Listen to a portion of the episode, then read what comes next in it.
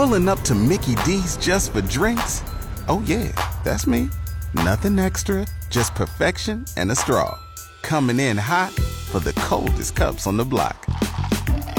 Because there are drinks, then there are drinks from McDonald's.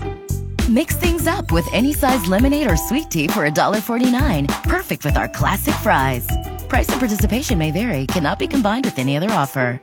Ba da ba ba ba.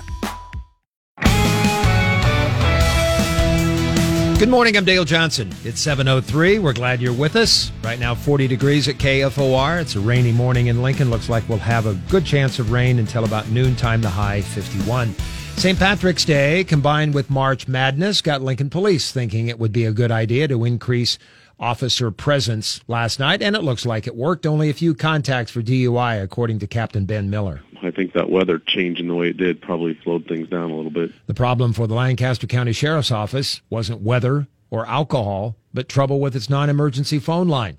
Technical difficulties with its new phone system prevented calls from always ringing through. Some callers heard their call will not be completed as dialed. If you have trouble getting through to 402 441 6500, call 402 441 6000.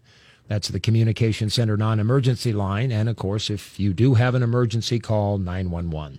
KFOR News Time is 704. Thursday's testimony in the trial of Nebraska 1st District Republican Congressman Jeff Fortenberry centered on building a case that Fortenberry knew about illegal contributions to his campaign and lied about it to the FBI.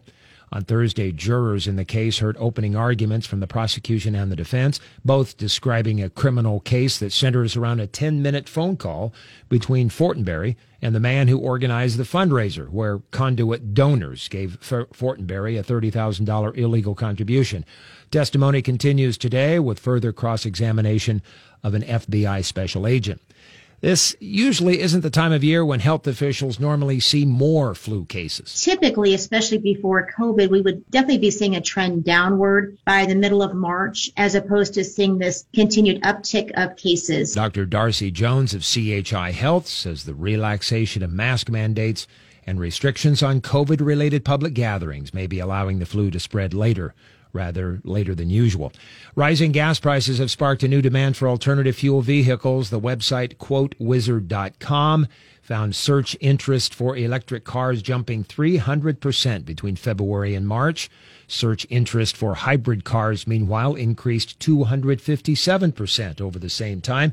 Interest in alternative fuel vehicles jumped 62% in Nebraska over the past couple of weeks as gas prices approached $4 a gallon.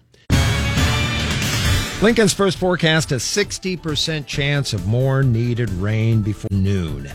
Then we'll see the sun, a high of 51. Tomorrow's high 66 and then 72 waiting for us on Sunday. 40 right now with rain at 706. I'm Dale Johnson, KFOR News.